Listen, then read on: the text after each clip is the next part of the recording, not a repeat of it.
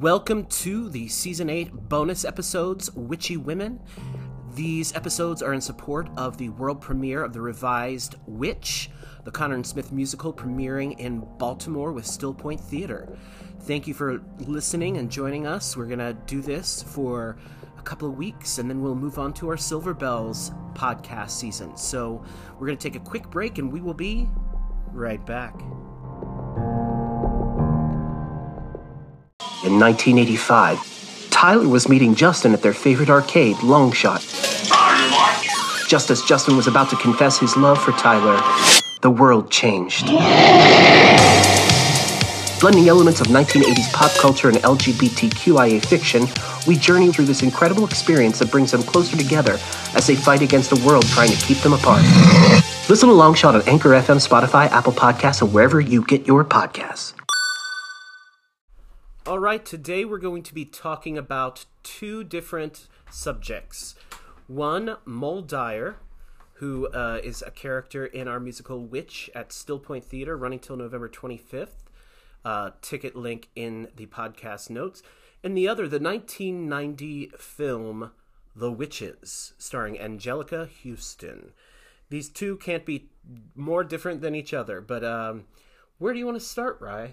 Let's start with uh we saw the show. Yes, we did. We did. Loved the space, loved the staging, loved everything about it. It was really great. Great cast, strong, really good times. strong direction. I know that uh, you posted the the podcast of us going up to Baltimore and all that, but I just wanted to say again how much I really enjoyed it. Oh, cannot recommend enough. We were so uh, we had such a great time, and it's beautiful production. The lighting, the again, everything about it is just Yeah, and, let's let's go into this with uh, the staging of Moll Dyer uh, and how great that was. Her running through the entire theater in a circle. Um, I was super impressed. Uh, the the Moll Dyer sings about being chased from her hut, and they literally chase her through the space. Uh, the actress playing Moll Dyer is Amber Wood. Uh, she did a hell of a job running and belting at the top of her lungs the same time. Um, it was it was such cool staging. I was so shocked at what I was seeing. It was like, are they really chasing her around the entire audience bank? Um, and it's a it's a really it's one of my favorite songs from Witch. Um, so I, I yeah it it was it was a fun time. Moll Dyer.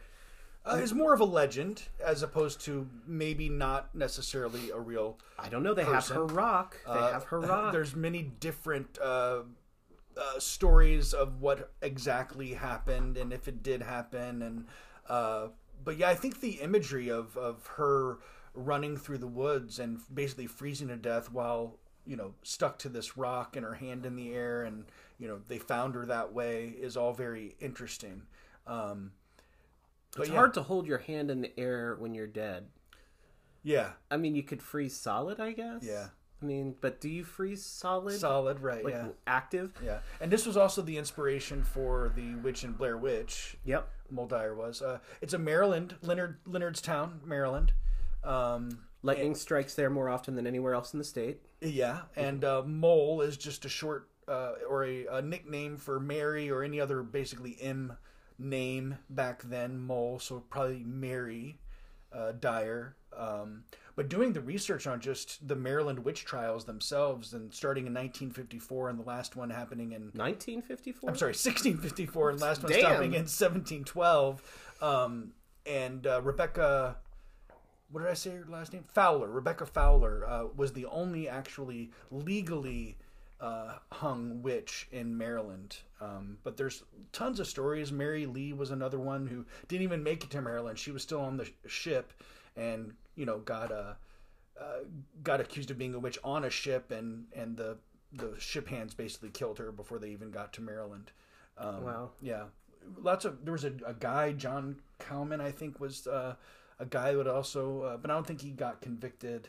Um, yeah, just just going down this rabbit hole of witches and and finding out about all of these things that you know tangentially I kind of maybe have heard you guys when you were doing the research for this show and um, Moll Dyer and I was asking you why Moll Dyer, why Moll Dyer, and uh, you you were like. It, the name itself is just kind of a cool uh, sounding name, and to put into a song. I think because so Ryan comes in and has done all this research and is like, "How come none of these other witches?" And I'm like, "Oh God." And I tried to run through my memory bank. I'm aware of the other things, but I think because of the lore around Moll Dyer and the you know very dramatic, um, you know, cursing of the town and the tie to Blair Witch, I'm sure helped because I'm a horror movie fan. But I think when I heard the name Moll Dyer, I heard music in it. It was a musical name, and Rebecca Fowler, not so much. Um, Moll Dyer, the second I heard that name, I went, oh, she had Hut Deep in the Wood, and it just kind of started going. And I don't know, there was something so singular about that name that held power to me. I don't regret the choice I've made one bit. Um, because it's it's just a, a kick-ass st- story um, and i was trying to find a natural healer. That was the other thing. Um, because and here's the other things. Opinions reviews are also uh, you know based on wherever that person is when they're thinking of whatever they're thinking.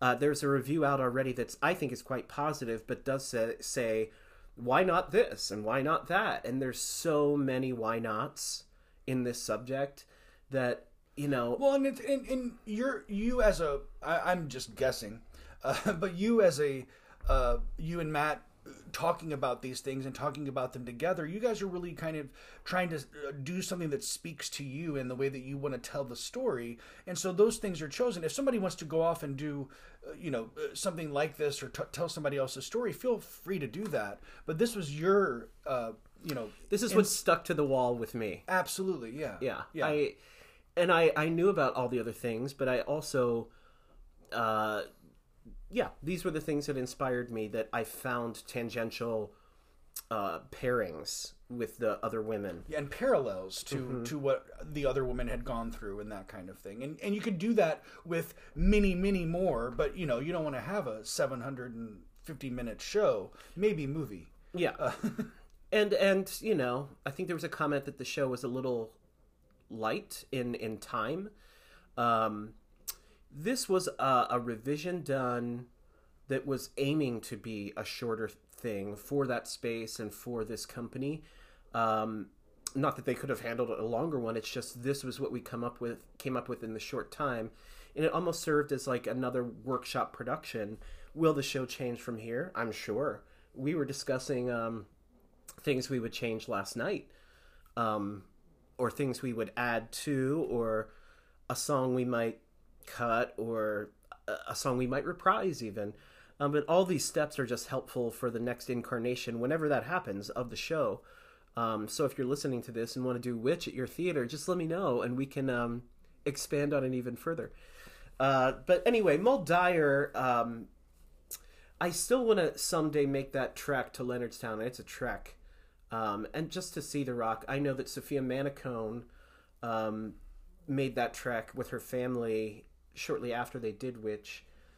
I don't know if there's that much to see there. There's a rock outside, just, like just a, a, rock outside of uh, like a, a, government building or you something. You can kind of almost see her hand. Well, can you? I don't know. Mm, yeah, I don't know. It, it, her story reminded me more along the lines of uh, that first season we did when we went to go see those statues. Mm-hmm. Do you remember the name? Grief. The no the black uh, the statues that we we got kicked out of uh, yes. the one place. Black Aggie. Black Aggie. That that really kind of reminded me of of that story, which is a little more lore, uh, legendary. You know, as opposed to you know myth making, as opposed to necessarily something that actually happened. Right. Yeah. Um, but I, I totally see the parallel with Blair Witch because of the hand mm-hmm. and the, the handprint, right? Right. So at the end of the, the film of Blair Witch, spoilers for however many years ago that came out. Yeah, if you haven't seen it, you're not gonna. Yeah. But I found it fascinating watching The Witches, which, um, you know, it has nothing to do with Moll Dyer, but is a completely kind of opposite uh, view of what witches are, right? You know, and this is not a positive no, light of witches. So if you all. are a witch positive person, eh, do not watch this film. It's bonkers. I thought I had seen it.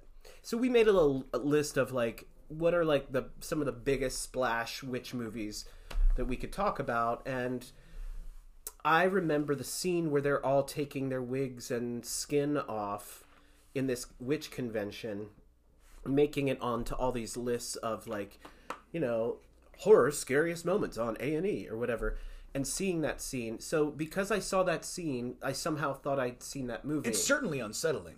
yeah, yeah, It's, I don't know if it's scary per se. Right. Um, it still has that Jim Henson dark crystal quality to it, which um, this is Jim Henson's last thing he physically worked on before he died. Um, and you can really, really see the amazing things that that Jim Henson brought to children's stories. On top of it being a Roald Dahl um, story, which um, I don't know if it's one of his better ones, but getting the director Nicolas Roeg to do it, who is this like psychological thriller, like brilliant British filmmaker, like has all these accolades to make this film. Um, I think was the right decision because you don't steer away from, or at least they didn't back when we were growing up, steer away from the scary aspect of it. You know, that's when we as children fill in all of that that imagination um, stuff, and and yeah, it's going to be scary sometimes, but I think it's definitely needed. Children shouldn't just see homogenized things with no villains in them. You know, in my in my opinion, you know.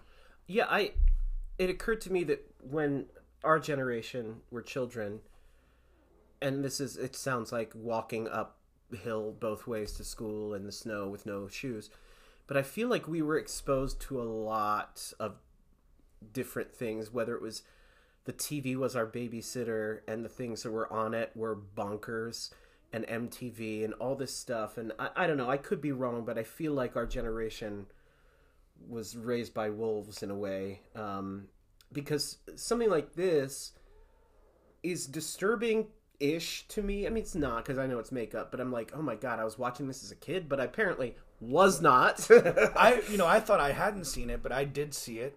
Uh, I remembered it as a child, and I'll be honest, I, it did not affect me. I was maybe 12, 13 years old when it came out, um, and I I found the whole scene when they do the reveal boring. It was a very long uh, you know, scene with dialogue that as as maybe a 12 or 13 year old you know i was like just get to it kind of thing. And then it re- once once they're changed um, once uh, luke gets changed into a mouse um, and that all happens it becomes kind of a different kind of story. It's literally these two kids that got turned into mice running around and getting trying to get away from witches with their grand you know with his grandmother and you know becomes this completely different thing. Um, it was definitely scary to a certain degree. Um, and I think that's what was great about the uh, 80s, late 70s. Uh, and this is probably made in 89, so still has that 80s aesthetic to it, where, you know, we were not afraid to be afraid as children.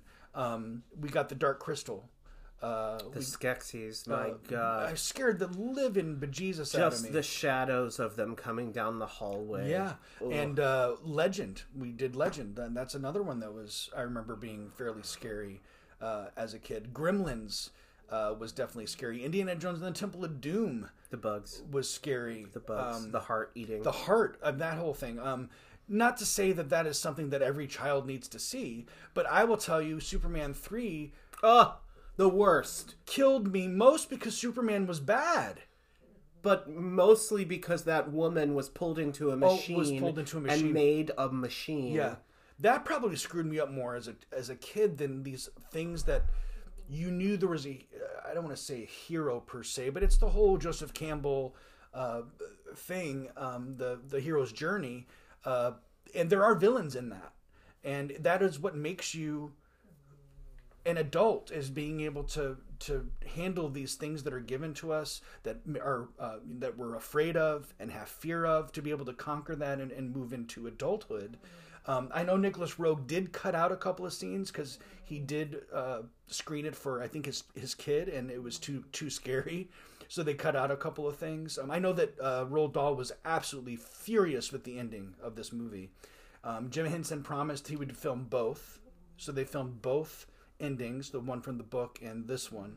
and so he does not get turned back into a kid at the end of the book. At the end of the book, he stays a mouse, Well, and I was expecting that. I was too, and I was like, so wait, wait, what is this secretary witch's story? Because they're going to go kill all of the witches, and that might include you. Why did you change him back?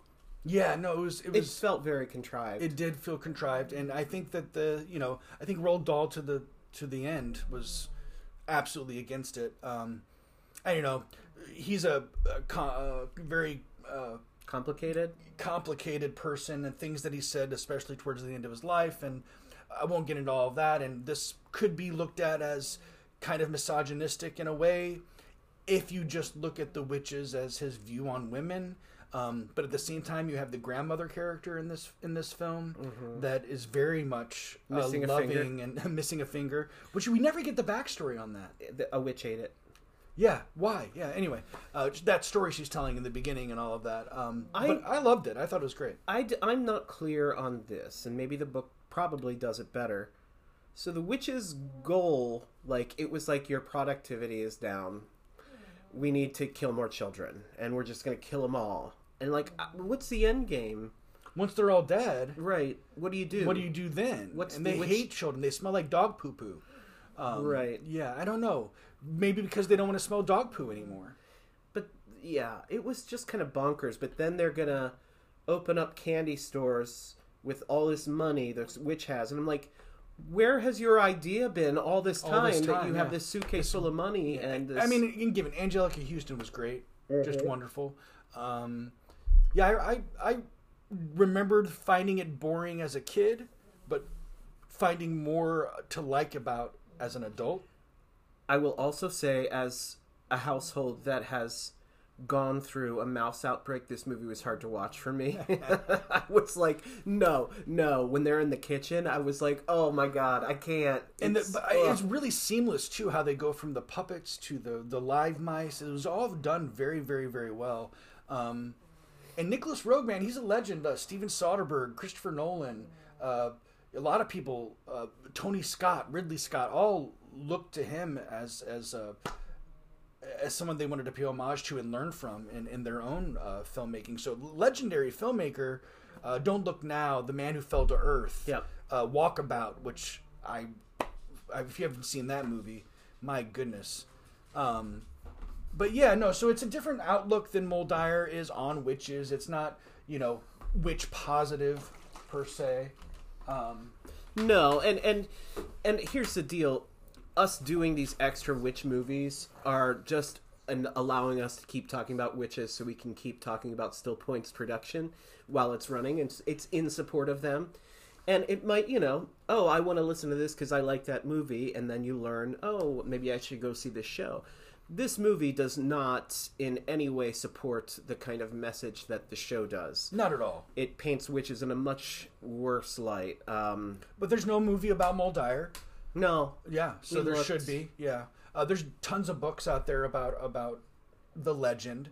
Um, yeah, I mean, I don't know. Uh, the, the Witches, I think, stands up to a certain modern day uh, eye, in my opinion. I think it's a really good film, and I was always the guy poo pooing it, saying eh, it's boring, it's not very good. I can't remember seeing it, uh, but then watching it, like, and knowing that it was Jim Henson's last thing he physically worked on was even that much more like kind of heartbreaking. I mean, it it really gets into some stuff, tough stuff. I mean, the parents die yeah, immediately.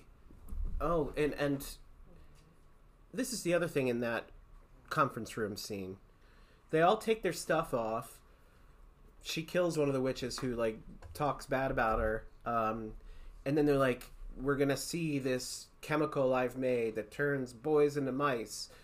Put your wigs and things back on." I'm like, "But wait, Wait. couldn't we have kept them on Right, until he right. was like turned into a?" well, evidently it gives them rashes and stuff, so they want to have it off as often as possible. got it, got Yeah, it, yeah. got it. But um, But I hear you. it was a little like I also noticed there's men. There was men in the conference uh, Yeah. dressed as women, Mhm. um, which I found interesting. I, I probably didn't notice that as a kid, but I kind of multiple men dressed as women, Mhm. uh, and then the wigs off and multiple ethnicities included as well. Yeah. Which clothing from all around the world was interesting. Um, Rowan Atkinson, Mr. Bean, is in this movie Yeah. as a not nice guy um, who is having an affair with a hotel. Maid? Maid? yeah, I don't know. It's all that's all very strange and very Maybe she's drunk. She wasn't. I was with her all the. Uh, yeah. I was yeah. Do we need this subplot? I know, right? I Yeah. know. Do we do we need it? Uh, in a I- kids movie? Funny story about the production is that they were all you know housed in the same hotel. In this hotel. Yeah, I was. I don't know if it was this hotel or not, but I I, know they wondering. filmed on location. Um, but he he left the faucet on and was asleep, and evidently this flood was happening, and people are trying to knock on the door and get in, and he's like, "I'm asleep, leave me alone." And this flood that he had left the faucet on, it's just a Mr. Bean thing to do. It's very Mr. Bean. like in real life. um, I know he pops up like random places. He he is of course featured in Love Actually, Oh, yeah. and we talked about that in our Love Actually episode a couple years ago. But um, I watched him on PBS years ago do a stand up. And it was more like a almost a one person show, but it was definitely like a stand up s kind of thing. it's a stand up that was more like a sit down. yeah. And it was I mean, he is a very talented man. Very, very talented man. Just really next level stuff and and again someone who speaks to children in a way, I think, uh, while also being kind of adult in what he does uh, to a certain degree, but all very innocent and you know Very at home in the Roald Dahl world. very at home. Yeah, yeah, definitely. What's your favorite Roald Dahl story? Well, I mean, come on, Charlie and the Chocolate Factory. It's not mine. It's not really. That's I think maybe the only one I read. I never read Matilda. James and the Giant Peach. James and the me. Giant Peach. Yeah, I love James and the Giant Peach. yeah. Um, Willy Wonka. Horrible, horrible person. Well, and that's a whole other thing. The Oompa Loompas. That's a whole other thing to get into, uh, as far as race and stuff like that goes. So it's it, it's a very complicated thing. Um, But but the I think that movie. Not that we're talking about the Willy Wonka movie right now, and I know there's another one coming out with Timothy Chalamet after we've had Johnny Depp as well. And honestly, all of them should just stop because Gene Wilder is all you the only is the only from his pratfall coming out of the door after he's using a cane, setting up the untrustworthy narrator. Um, and the scary. the scariness of him. Oh my! And the uh, that's another movie that's made for children that has this scary uh, tunnel thing right in the on the boat. That is all. there's a madness in his eyes that is so controlled and so uh, threatening Like, are you gonna give me candy or are you gonna eat me? Mm-hmm. Yeah, as all these children are dispatched of yeah. um, but no james and the giant peach remains my favorite i love it i love the film version of it they did anyway this is off the topic of witches but um, all right so Moll Dyer, was she true? Was she not? Doesn't matter. There's a rock. And there's a country rock song in Witch at Stillpointe Theatre running through November 25th. Um, we're going to give you a little taste of Dyer now before we leave, but uh, thanks again for joining us. The Tale of Dyer, Maryland, 1697. Moll Dyer had a hut deep in the wood, not a bunch of space, still she loved her place, and she used it all for good. Dyer had a garden in the back where she grew and knew what those herbs would do, and she knew she had the knack, and she'd say, Oh no, I'm a woman to hold dear, and they'd say, Oh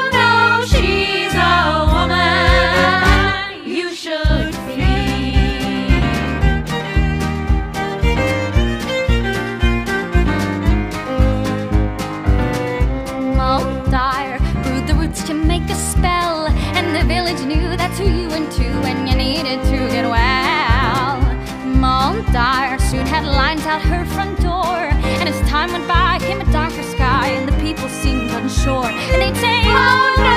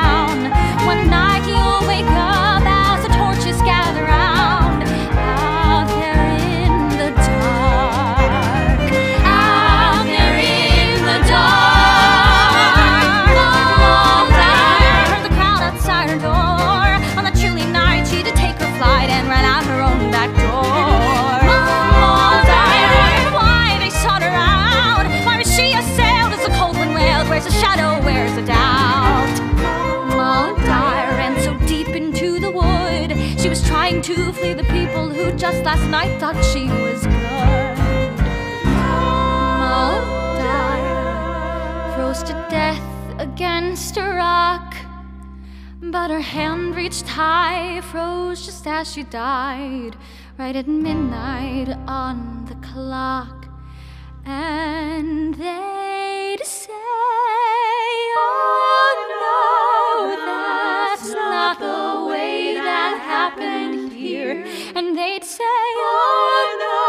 she just and disappeared.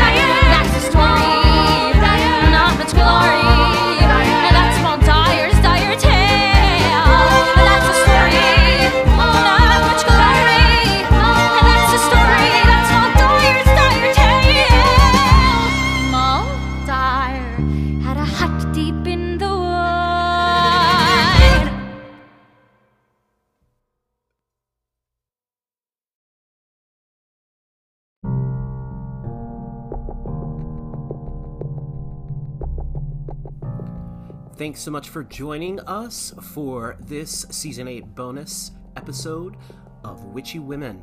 Um, if you want to learn more about us, please visit www.connorsmithmusicals.com. That's Conner with an ER.